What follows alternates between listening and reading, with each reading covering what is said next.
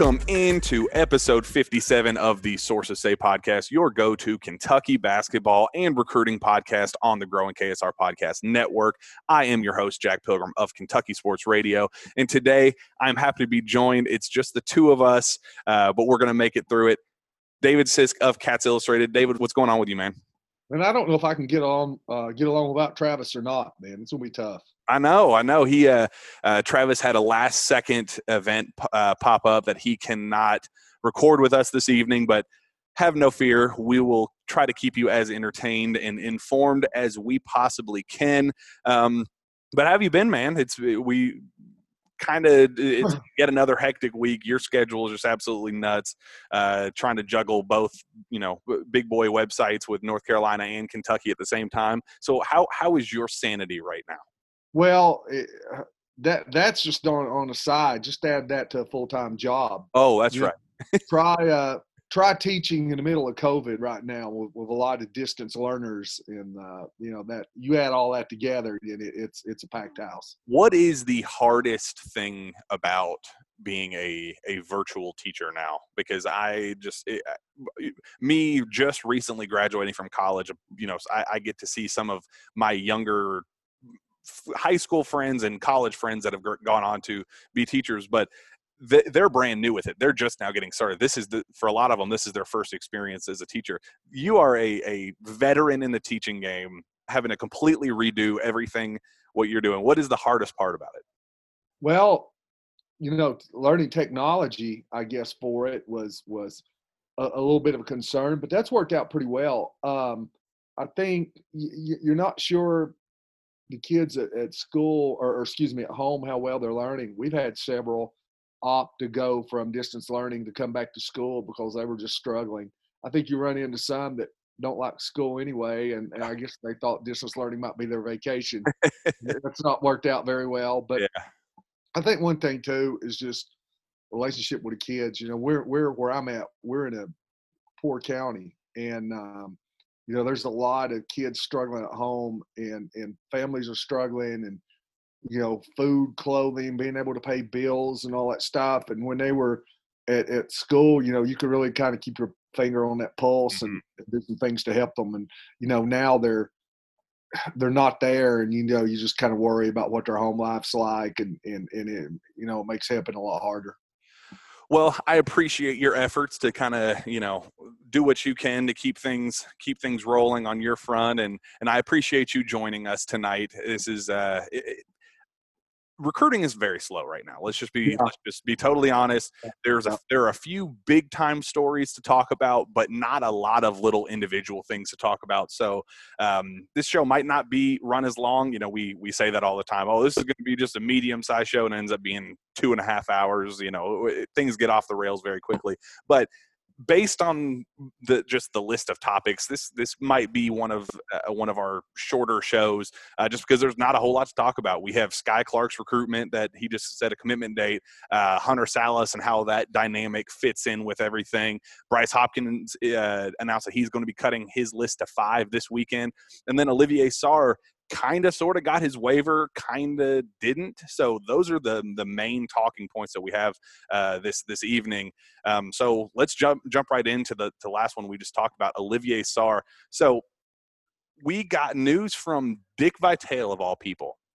Who comes out and, and says, uh, Oh, yeah, by the way, I heard that the NCAA officially cleared Olivier Sarr uh, two months ago and that we're only waiting on the SEC right now. And then I believe it was Ben Roberts of the Herald Leader that came out and he confirmed that report with the NCAA and said, yes, they uh, we have uh, approved Olivier to play, um, but still said that the SEC that, that the ball's in in Greg Sankey's court now. We're 100% waiting on what the SEC has to say and, and, whether or not Olivier will be eligible.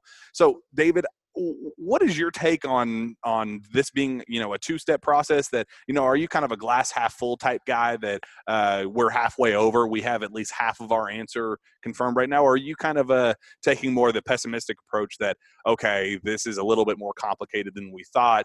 Uh, have your thoughts changed at all on this on this uh, situation?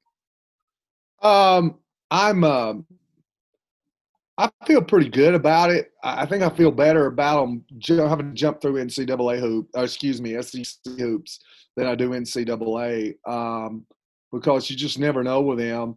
Uh, the SEC is a whole new thing, and I don't think a lot of times we're as aware of of what uh, you know the, the, SEC's protocol is.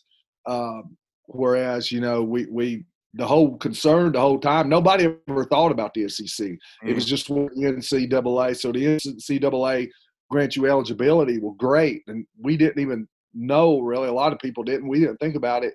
There was another jump to uh, a hoop to jump through, um, and these situations are so much different. Uh, I think Kentucky's going with it. Same thing on the football side. I think with Gatewood, mm-hmm. you know that that's a similar thing. Oh, Tennessee uh, in football with Cade Mays. Uh, you know they're waiting on an SEC waiver, but that was more of an in-conference deal from Georgia to Tennessee, and I know that that Kirby Smart's not too happy about that transfer. Right. Uh, whereas it tells me that Wake Forest and Steve Forbes went along with it and and and gave, gave their okay for the transfer. Didn't do anything to try to block it, so they were good sports.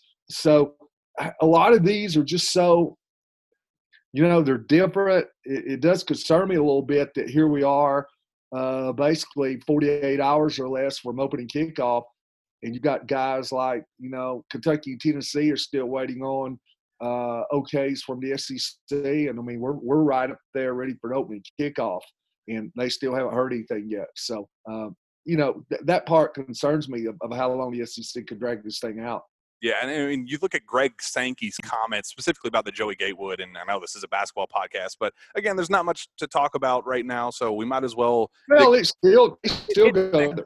No, it, it, it, connects. But Greg Sankey was asked about this specific thing on a radio show, on a local radio show, and he said the rules are rules for a reason you guys said them. He was like, if, if you guys want anything changed with this, you're the league presidents. You can vote this rule out. This is on you guys. I'm just I'm just the, the the one that implements the rules that you guys put in place. So that was a little bit worrisome for me that he didn't kind didn't give really give any you know confidence uh, to, to us basically saying you know yeah well there's individual cases we'll have to see he kind of set a blanket I, I'll be ruling on whatever the rules are. So that part was a little bit a little bit nerve wracking for me. But going back to Olivier Sarr's case, I went to the official SEC rule book. It's it's SEC byline 14.1 uh, point 15, and that states a student athlete who, upon enrollment at the certifying institution, has less than two years of eligibility remaining, shall not be eligible for intercollegiate competition at a member institution until the student has fulfilled a, a resident requirement of one full academic year or two full semesters at the certifying institution. So their rule basically a red shirt. Yeah, their their rule is if you transfer into our program or our conference with with uh, with less than two years of eligibility remaining, you have to sit out a year, no questions asked. But it goes on to say a member institution may request a waiver from the conference office for a student athlete transferring from an institution, and then listed three separate cases that was uh, discontinuing a sport um, that they can't that student athlete can't complete his or her eligibility uh, at the institution um, for the purpose of enrolling in an academic program not offered at the institution for which she is transferring. So, so he or she is transferring. So, they didn't really say we approve waivers for cases like Olivier Sarr's. Olivier Sarr's was just a, a, from what we know, a professional decision that he thought Kentucky was the best for his professional future. I don't know how strong of a case uh, it would be to the to the SEC. We had a strong case for the NCAA. They obviously saw the the same way because they approved him. But I'm very interested to see how strict the SEC gets uh, about this. You would you think, don't hear many you don't hear many seniors yeah. Um, leaving. I, I I've been far from going in depth on this uh, because I've, I've, actually in the last couple of days try to go back and look at cases in SEC and, and try to find if there are any seniors who left or granted eligibility. And there were some I would look for who were actually actually a little bit younger than I thought and weren't seniors, but had been, you know, sophomores, juniors, things like that, who went to the SEC. Nick King was one I thought of. because he was at so many schools, but he was actually a sophomore after his sophomore year when he went to Alabama from Memphis. Um, but um, a lot of these guys, when they wait that long, man, they're they're they're grad transfers. Yeah. So you know, seniors coming on board, uh, actual seniors are really rare. Uh, one thing that you might look at, and I know this just from having um, covered Vanderbilt for a couple years. Um, Vanderbilt has a, a rule, and actually it's a SEC rule uh, for graduate transfers, and it goes along with this. Mm-hmm. If you uh, are at, if you go graduate transfer from one school to another, you can't go to that school if you're going to take a your grad class is going to be the same one the other school offered. Gotcha. In other words, if I want to get an MBA and the other school I was at offers an MBA, I can't transfer. And it always hurt Vanderbilt because Vanderbilt, and I'll show you where I'm going with this. Vanderbilt is a has a very small uh, uh, graduate school department. They don't have they don't offer many graduate you know courses. Yeah. Uh, so you take a big state school, it's hard to find one that that school doesn't offer and go to Vanderbilt because it's right. usually much smaller. So this time it's kind of turned around that perhaps Wake Forest, you know, has this, you know, would have uh, Kentucky would have classes the Wake Forest doesn't have. But here's the thing: can you pull that off and say, by the time a kid's a senior, say, yeah. "Oh, he's going to change his major," you know, or would a kid even want to do that? Right. So you know, there's a there's a lot to look at there. Yeah. So uh, that makes me more it definitely makes me more optimistic with Sarr's case specifically that the NCAA approved it that they deemed that his case was strong enough with them to approve it which would would lead me to believe that the SEC which relies on Kentucky basketball and the the the overwhelming status of Kentucky being the you know the gold standard and, and all that stuff that is a money driving program for them they need Kentucky to be good to you know for for their own sake. So you wouldn't think that they would go out of their way to decline a waiver from one you know arguably the best transfer in the game in college basketball in favor of um, you know, just just out of the sake of, of a nitpicky rule in the SEC rule book. So, you know, I, I personally think that they'll end up going forward with with this. Um, I think I, am kind of the other way from listening really? to that. That bothers me a little bit because I think those three waiver issues are pretty well set in stone. Yeah. And and that's the thing. And I'm sitting here thinking, first one no, second one no, third one maybe, but yeah. then look, and that's kind of a stretch. So, you know, the thing is, with the SEC, if the SEC decides to do that, you know, it's uh, they're going to kind of going outside those three areas, you know. So, you know, will they do that? But do you think that given the you know the, these rules have been established for years now we're more so focused on the time right now with covid going on with with such an, a, an uncertain you know this is these are unprecedented times we've talked about this on the show in the past unprecedented times call for unprecedented decisions and i think this personally would fall under that category without even well, let me ask you this would you say that gatewood and cade mays are they're probably in that same situation. I mean, you know, they're not discontinuing the program. They're, yeah. you know, there, there, there, none of that stuff going on. And you're talking about going from one big state university to the other one. So, you know, there's not anything there. It really leaps off the page. So I'm yeah. like you. Yeah. I think in the end it will, but they're going to have to pull something out of left field. I, I just don't think it's a clear cut case that you, I, I, think more than anything, you're throwing yourself on the mercy of the court. You're not going into the, to the uh, uh, Kentucky law and saying, okay, we this is where you messed up. We got you here on this one. I, I think you're just you're pleading for mercy more than anything. Yeah, yeah, I'm pulling up Greg Sankey's comments on the other rule, the SEC to SEC rule. So this is this is completely different, but his wording with the other one was so stern. I mean, it, I mean, he the, the rule literally said uh, there's a very direct rule that says if you transfer from school A to school B in the SEC, you serve an academic year of residence uh, before you're eligible. There are a set NCAA oddity ex, uh, exceptions. Um, blah blah blah.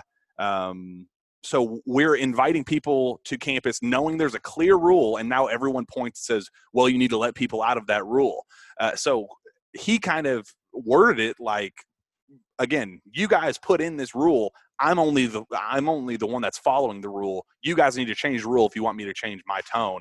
Uh, so Let I'm, me ask you this: who do you, but who do you feel more optimistic about, uh, Olivier Sarr, Gatewood?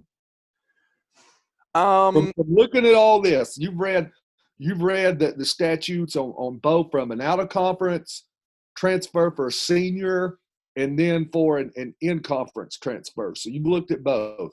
I would- which one do you most optimistic about? I would probably say Sarr, given the the bylaw itself had an out. You know, they literally writ in they, they literally wrote in there, okay, these are our rules, but if you want out of them, here are the guidelines. So if they're already willing to have an out for this specific byline or bylaw, I, would assume that they'd be a little bit more flexible than especially with with Greg Sankey being as outspoken and defiant with it, you know, with with this on a public radio show for Tennessee football, for Kentucky, you know, Auburn's. I mean, he was a four-star. Joey Gatewood is a is a high-profile transfer going, you know, from a high-profile school, big name out of a high-profile school. Same thing with Cade Mays, you know, Georgia if he's willing to be as you know outspoken and, and against it with that case it kind of gives me more you know kind of makes me a little bit more more pessimistic on that case than it does with with with this other one so i i definitely lean Sarr what do you think Uh, yeah, and, and honestly, I've not kept up with the Gatewood deal as much, but it just seems to me that I think we get more Preston. Obviously, I mean, if if if they go first, and let's say Cade Mays is eligible, then Gatewood's got to be eligible behind it. yeah gotcha Uh, yeah those are those are going to So be one one a one b Yeah. Yeah, so you've got to wonder. Okay, you look more out of the SEC or any SEC. I would think that a player would be more. It looked to me like he would have a better shot if he was coming out of the league, because it just looks to me like if you're inside the league, that's just another hoop you got to jump through. Uh, but like I said, he's a senior, uh, and it looks like you know the the academic requirements on this uh, make it look like. Uh, you know that that there are some statutes there, like we said, they're set in stone that uh, they're going to have to, to find a way maybe to get around. Yeah, yeah, it, it'll be very interesting to see, especially. Yeah, I think Mark Stoops specifically said in the last couple of hours that he didn't feel confident that Joey Gatewood was going to get his um, that he that it wasn't going to get his his waiver before this Auburn trip. So the wait will continue into next week and, and beyond for there. I don't, I don't understand if you're going to do it or not. Let's say they don't get it. I understand that. Yeah. Because so rules. I mean, when did he transfer? I mean, it was back in the winter. So you've had this whole time to look at this. Why do you wait until the season after the season starts to do this Thing it just does not make sense to me.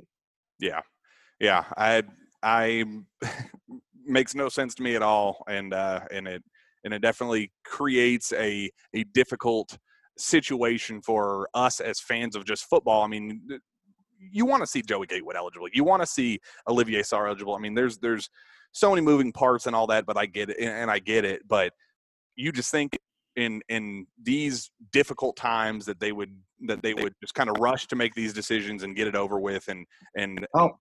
yeah, I live in the heart of the big orange country, man. If Tennessee football wins, it is unbearable. It's unbearable. and I don't want to, I'm going to be honest, I do not want to see Cade Mays get eligible. I'm not going to lie, I don't. But uh, here's the thing, though. I don't understand, even with Cade Mays, why they would wait till after the season starts to do that. It's either yes or no. Yeah. So, you know, what's fair is fair. Yeah, we, we we'll we'll see, and I believe we'll we'll hear something in the the very near future. My gut is that we hear something next week after the Auburn game, after the Joey Gatewood thing dies down. There's rumors of that gentleman's agreement, which you know, depending on who you believe, I I'll take I'll take the side of our very own Travis Graff on that one, who reported that there is a gentleman's agreement that basically said he's good to go after the Auburn game. Uh, well, that makes sense too, since they're playing Auburn first. That yeah. make I can see that. Yeah, so we'll see. We'll see there. Um, all right, before we get into the fun recruiting stuff that I'm sure you're just dying to talk about, with all of the excess stuff going on that we've talked about off uh, off the air. Guess who's back? My bookie is back with us. Uh, with they've they've extended with us. So we're going to talk about them, and, and David's going to present his beautiful, beautiful picks that hopefully won you guys a ton of money last time. Um, but unless you've been living under a rock, you know the NFL is back and the NBA playoffs are in full swing, which can only mean one thing. It's winning season at my bookie. I don't know about you guys, but for me, a game is 10 times more exciting when I'm putting my money on it. Sometimes I have a gut feeling about a matchup, and sometimes I'm just betting on my team because they're my team regardless whether you've been betting for years or you're ready to play for the first time, MyBookie is your best bet this season. With the biggest online selection of bets and props, they've made it simple to win and easy to withdraw your cash. Right now, they've got a $100,000 super contest for only a $10 entry, and they're giving away $5,000 in cash prizes every four weeks. You would be crazy not to invest in your sports knowledge with that kind of potential return on your investment. $10 to win thousands. Sign me up. You can sign up at MyBookie. Just use the promo code sources say to claim your 100% deposit match all the way up to a thousand bucks. That means if you put in a $100, they'll give you another $100. It's an easy way to jumpstart your bankroll. NFL, NBA, and MLB, they've all got it on tap, and it's never too late to get started on your winning season exclusively at my so are you taking Kentucky and seven and a half? I absolutely am taking Kentucky. And over under is 49 and a half. That is going to be a little bit more interesting. I, I think I might I think I might dabble in the over as well, but I am more focused on that seven and a half. I think that's just flat out disrespectful. Kentucky is going to cover that without even thinking twice. Knock on wood, whatever you want to do. But I feel very confident in that. And I personally will be taking MyBookie up on that offer. Again, hundred dollars, uh, hundred dollars in, hundred dollars back, without even thinking twice. You could make a ton of money on that game. What are you thinking about that Auburn line? Yeah, I'll take Kentucky. I'm the same way. I don't know about the over under, but I'll definitely take Kentucky seven and a half. Yeah, I think that that's a little little high. I think before you said it was 49 and a half over under. Yeah, yeah, and I, I always like you know those half points on their side of a touchdown. Yeah, it's it, that's a little scary. I think. I mean, we, I mean, I, yeah, I, will probably stay away from that. Um, but that seven and a half, I just I, I, when when you look at the physicality of Kentucky up front, there's just no way that that they won't be controlling the game the way that we've seen Kentucky football do very recently over the last several years under Mark Stoops, John Schlarman. That I mean, what they're doing right now is is just unheard of, and I'm excited to see it going. As you guys can tell, I'm getting very amped up about it. It's going to be a very very fun game. Uh, we're looking forward to it and I want you guys to look forward to it eh, eh, with your bank accounts as well. Don't just enjoy it as a fan. Go through MyBookie and enjoy it with extra money. We're talking free money with that with that Auburn line right there. All right. So now we got that out of the way. It's time to talk about what you are just dying dying to discuss, and that is the recruitment of Skyy Clark in how uh, it, it's officially coming to an end next month. So he sets he finally sets his commitment date for October 22nd, which was just what two three days after we had heard that he was going to push it back till you know November, December timeframe. So he kind of backtracked a little bit on on the the timeline, but ended up pushing up to October 22nd. We're not going to go too too in detail about the specifics of everything because I believe uh, that is something that we want Travis on the show when the commitment happens to break it down. Either way, whether he goes to Kentucky, North Carolina, if he surprises surprises us with anybody else, Travis needs to be on this show to kind of um, unveil uh, un- unveil some of the the uh, secretive behind the scenes stuff that has been happening uh, since the start of this recruitment, since the offers, you know, how it unfolded from there.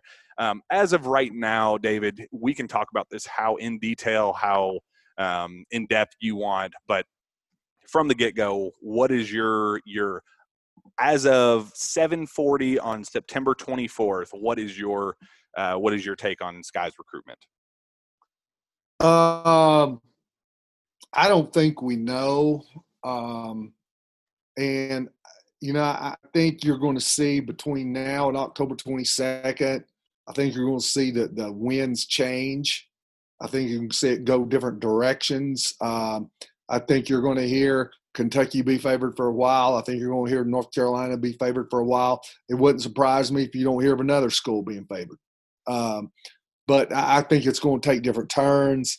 Um, I, I, just think right now, whether or not they know what they want to do, I don't know. But I think there's, you know, intentionally a lot of, of smoke just to kind of keep the water stirred where you know there's not a consensus about what he wants to do and i just think they want to keep it as uh, probably as unpredictable as they can keep it going into the decision but where, where there's still a lot of intrigue and interest yeah i think i think you I, I think you did a good job of keeping it you know not not unveiling too much there, but still, you know, it's it's just such a complicated situation because at one point it it was we can confirm done deal to Kentucky. Like all sides were aware of this. I confirmed this through Kentucky that they were under the impression that he was coming.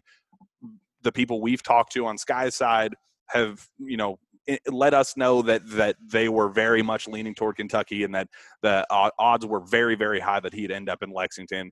And there it seems like there was a a moment in time where Kentucky was pushing for a commitment. They weren't jumping on the opportunity for a public commitment and they, you know, Hunter Sallis, that situation kind of unfolded. Realized he's a top six kid in the nation. He would have interest if if they started pursuing him. They started kind of feeling him out a little bit more. Then started realizing that Skyy might be eh, the, the last conversation I had with UK's side. They are under the impression that he's sticking with 2022. There's other rumors on Skyy's side that he's going to make the jump after Peach Jam. There's there's just a bunch of of logistical things that have have unfolded in the last I mean, the expectation was that he was going to commit to Kentucky like first week of August. And then when we got to mid August, then late August, then into September, and then into mid September, people started going, all right, at, at, at what point is this starting to, you know, when is he going to jump on this? Where, no matter where he goes, when is he going to make a final decision on this? And, uh, and I think there's a lot of relief on Kentucky side. I think there's a lot of relief on North Carolina side. There's a lot of fan fan relief, media guy relief that this decision is going to finally happen and it's going to happen on October 22nd. Um, so again, we'll talk way more in detail about it after the fact. Whether he comes to Kentucky or not, there's just a lot to dive into with this recruitment that it's just it's not fair to him or his family or just his recruitment taking the spotlight from him uh, about how things have unfolded and all that. So we'll leave that for the, October 23rd show. Whenever the day after his commitment, we'll do something. We'll put something out about it, uh, and and we'll leave it at that for now. Um, but what we can talk about right now is is the the Hunter Sallis dynamic and how with the you know things shaking up a little bit with Skyy. Interest in Hunter Sallis has has increase exponentially in in recent weeks, recent months, and uh, and I, want to get your take right now. Uh, we're actually in the process. I, have been talking to his mom about getting him on this show. Uh, he was supposed to be on the show this week, and and and he was he's been busy with open gyms and workouts and and all that stuff. So we haven't been able to get him on quite yet, but but that'll happen in the near future. I want to get your your gut feeling on that right now. Uh, you know, do you think that this is an either or situation with Skyy? Do you think that that Hunter is is um, is a, the bigger priority right now for 2021? What what is your just take on the whole dynamic of the Skyy slash Hunter? Uh, is it one or the other, both, neither? What do you, what is your take? Hunter would have to be the biggest priority right now because he's definitely 2021. Right. Uh, Skyy is you know, in 2022 right now. Uh, and, you know, there's always that chance he could go back. And like you said, that's part of the uncertainty. Um, you know, he is, when, when he told me that he was going to stay 2022, um, you know, that was in no uncertain terms. But then, you know, Kenny did bad few, no more than 24, 48 hours later, uh, said, you know, never say never. We will keep that door open. Mm-hmm. Uh, so, but right now he could go either way, you know. So, but we know that Hunter Sallis is 2021. He's got to be the bigger priority because of that. And you're looking at an elite point guard who's now the high, according to rivals, is the highest ranked guard in the 2021 class. He, he passed uh, Kenny Chandler. He moved up to number six overall. So he's right there, borderline top five player.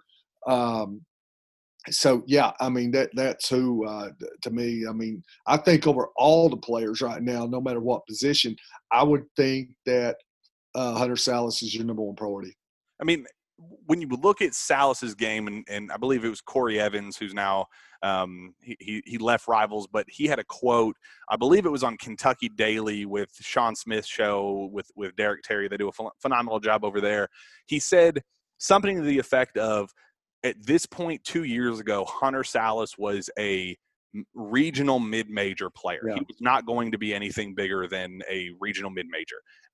And, and now you could argue that he is the most highly sought after guard in America, regardless of class. And when you think of just his growth and his development, what type of player he is, he's drawn comparisons to Shai Gilgeous-Alexander, especially from a development standpoint. He's drawn comparisons to, you know, kind of a mix between De'Aaron Fox and Shai in terms of the the the control aspect of the game with with with Shai and, and the speed and the athleticism of De'Aaron Fox. I mean, this is a this is a can't miss I mean, if if he's knocking on Kentucky's door saying I want to come, this is a kid that you take his commitment and you prioritize him over anybody, you know, in the guard class. I mean, I, I just think that's just that's just a fact. Yeah, yeah. I mean, he, he's one of like you say, it's a it, that's a no brainer. I mean, he's the top one out there. Uh, one thing that that I like about him, you talked about him. Corey said, you know, he was a regional mid-major player a couple of years ago, and I've, I've spoken with people that know him well know the family well and, are basketball people, and they've said that same thing. And I can kind of see it because you know he, he he's still kind of thin. I think we probably looked at him at one time before he grew. Yeah, I, I can see him as a six one, six two kid who really doesn't fill out the highlight tapes. Mm-hmm. I mean, he doesn't make the incredible plays. So I could see him being in that boat. But as he grows and his game's grown, and he doesn't he doesn't have anything in his game to me that's not a strong point. So to, to me that that sticks out. He does everything well, and it's not where he does well. He's okay at this, and you don't look and say, okay, you don't have a weakness in this game. Mm-hmm. That's one thing. I look at him and say that there, there's not a, a part of his game. It's not a strength. Yeah, and I think that's kind of when you look at Nolan Hickman's commitment already to the program, we've talked about him on the show, talked about how much we like him and, and his long term potential. And then you look at, at Devin Askew and the likelihood that he, he he returns for a second year. And I know, as we've said over and over again, it's never a guarantee for a player to return for a sophomore year at, at Kentucky. It's just that's just a fact. But playing the odds here and and knowing just you know roles and, and, and how how he'll likely fit, odds are good that he will return for a sophomore year. So you got to kind of play that, you know, you know, play that out.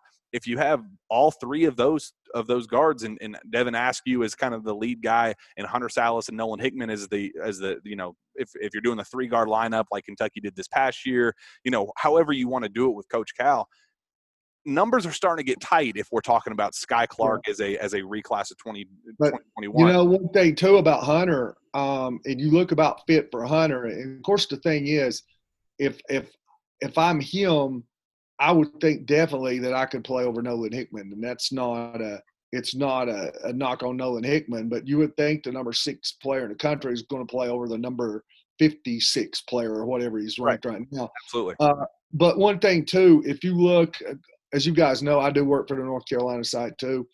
Trust me, that North Carolina backcourt is going to be stacked in 2021 22. It's going to be really good this year. They've got, you know, depth, uh, quality depth. They've got quantity and quality. So, and so if you look at the others, Creighton's probably a top 10 team this year, and they're riding that because they've got a fantastic backcourt. Mm-hmm. So if you look at all these teams and you're looking for fit, uh, I mean, all of them's got stacked backcourt. So I don't think Kentucky, as far as talking with Hunter Sallis, I don't think Kentucky's at any disadvantage because of, of uh, you know, a fit or, or, what's available on the roster, I don't think North Carolina or Creighton are at a disadvantage. I believe that's a wash. So, yeah, I don't think definitely it doesn't work against Kentucky. Yeah, and when you put Kentucky heads up against Creighton, I know there's the home factor, and there've been some rumors that that he would like to potentially stay home, but there's also the other rumors that if there's one thing that's going to take him away from home, it's going to be a blue blood, and it's going to be a Kentucky. So I spoke with an individual here a week or two ago, and I don't want to mention him, but he's he's a national recruiting guy, and he's been really kind of uh, playing Kentucky more and more. I said, it just sounds to me like you think it's Kentucky, and he says, I do. He says for two reasons. He said, number one, he said, I just don't think at the end, like you said, Creighton's going to be able to hold off a blue blood. And what you said made me think of that. But the other thing he said was that, you know, he had to North Carolina, he had offer, he had the uh, uh, I'm drawing a blank. He had North Carolina offer. He had the Kansas offer. Kansas, but yeah. he really wanted the Kentucky offer and Duke. That's where we really wanted offers from. Duke didn't offer. Uh, but when Kentucky did, he said, I just feel like that was kind of a game changer and really feel like that's the, the one that he wants. And I know Corey, I think in that same interview when he went on with Sean, said, uh, I think he called that a game changer. Mm-hmm. Uh, I think that was his quote. So, I mean, I, I, I do think that that Kentucky offer did mean something to him. I don't think there's any way around it. Yeah, absolutely. That's and and Travis can't be here, but he but he talked to us uh, beforehand. He called us. He he talked to somebody very close to the Kentucky basketball program and asked specifically about Hunter Sallis. And uh, and Kentucky right now feels very confident uh, in in that recruitment. Didn't say that it was a runaway. Didn't say that it, that it was a it was a home run by any stretch of the imagination.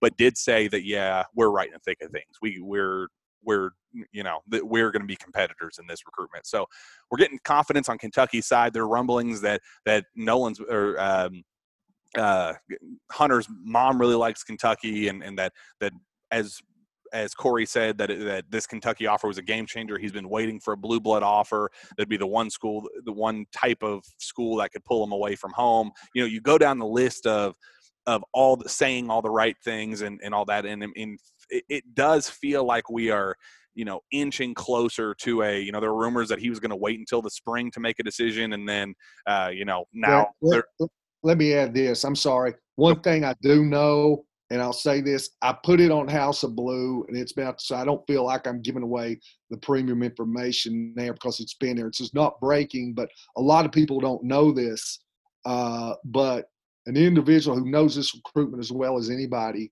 uh, has told me that, and I've said this all along, that that Hunter, um, I've not said it all along. I've said in the last few weeks. I'm sorry that Hunter uh, actually would like to get this thing over now, but as far as the family goes, there's a little bit of a split there.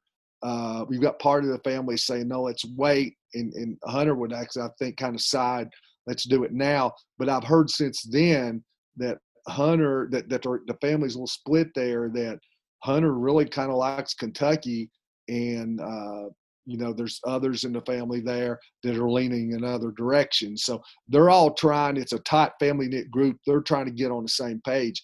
But I'll say this: I, I know, like example with Kennedy Chandler.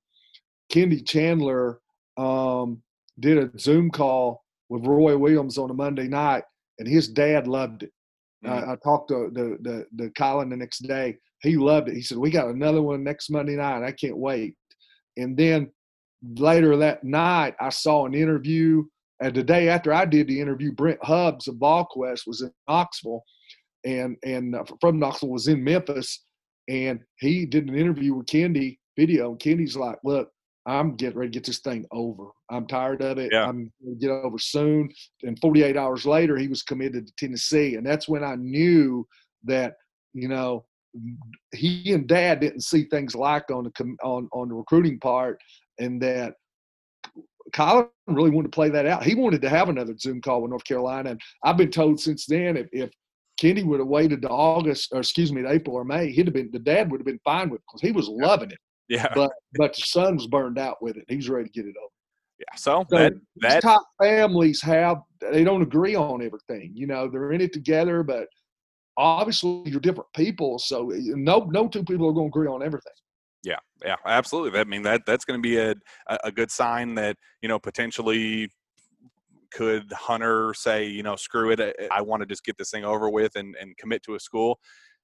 The earlier the better, I think, for for Kentucky at this point, with with how things are trending and how much they're pushing right now, uh, the timing of the offer with everything else going on. I mean, it really does feel like we are uh, that we're trending toward an early signing period commitment, and it being Kentucky at this point. So think you know we'll we'll learn more with with Skyy's recruitment if if he decides to change his mind again and and goes back to Kentucky for 2021. Does that change things?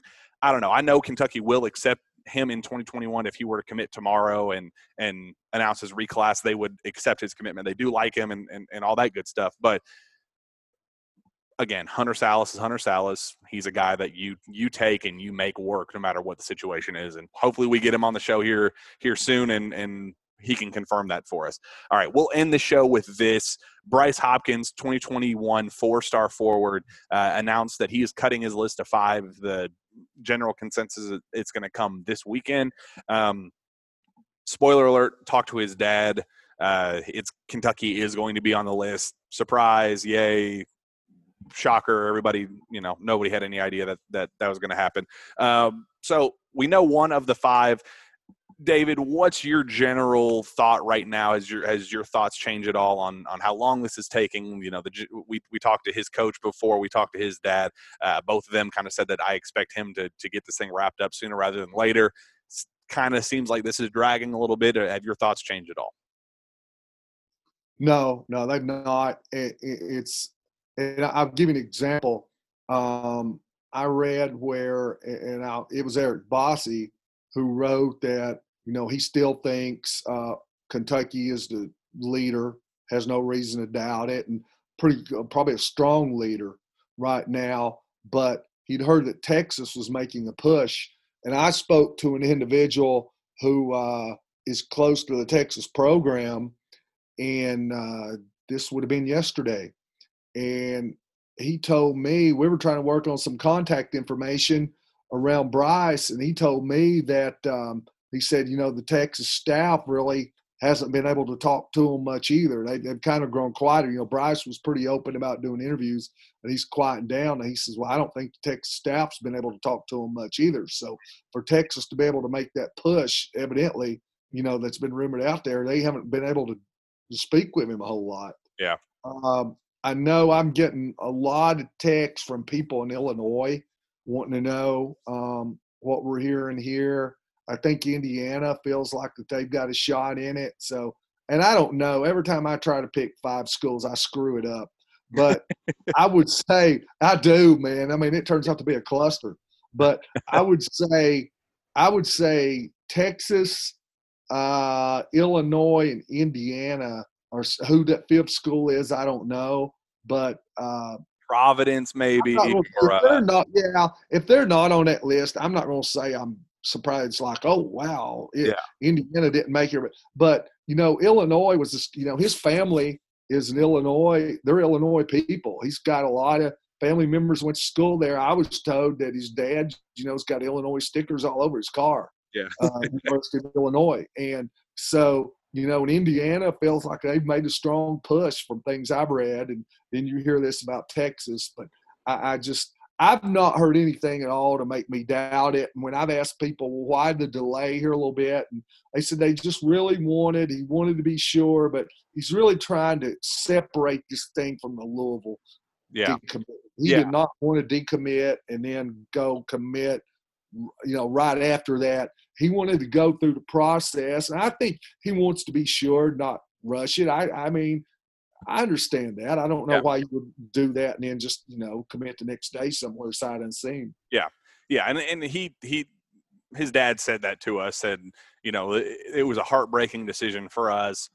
The, you know that the NCAA kind of decided it for us when it became apparent that that there was a bunch of uncertainty with his with with you know the sanctions and all that stuff.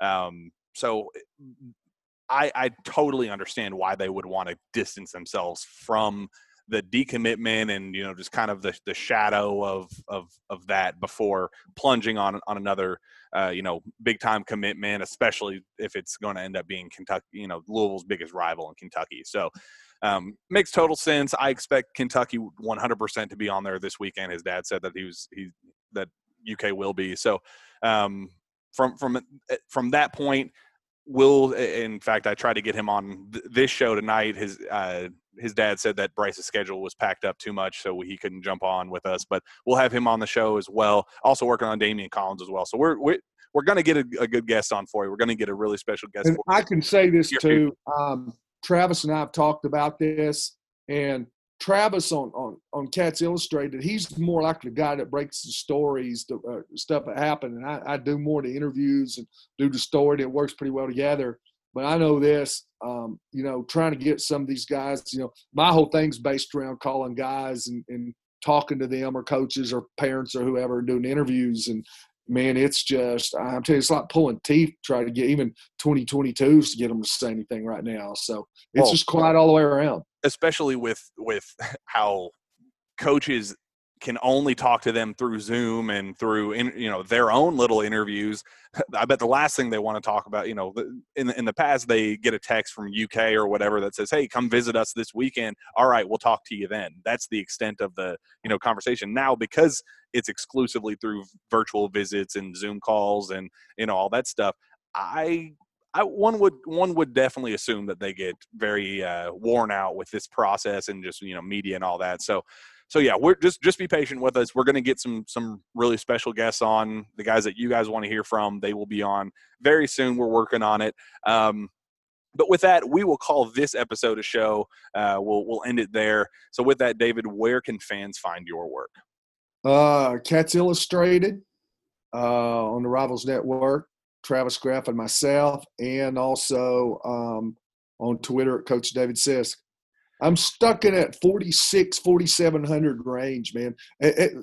Did your Twitters kind of do that when when COVID hit? Some things it's like it was going up. My Twitter followers were going up, and then when COVID hit, man, it's like you get lose two or three, gain two or three. I mean, it's just like a, a crawl. Yeah, yeah. It, I think it's a. Uh, I think they're weeding out some of the some of the bot accounts and the fake accounts yeah. and, and all always that good yeah, I think they're you know the ghost accounts that don't exist anymore. I think they're in the process of of weeding through some of those. So I love it when I get uh, when I get to jump talk on Twitter from somebody and you look at them and it's their first tweet. They've got like one follower. And it's usually Chris five four seven eight nine. You know, it, it's first name and seven you know seven digits of of what whatever. So yeah, that that those are always those are always fun. All right. Uh, you can find me on Twitter at Jack Pilgrim KSR. Reach out to me via email at jpilgrim at KentuckySportsRadio.com. With that, we will be back next week for another jam packed Sources Say podcast. We will see you.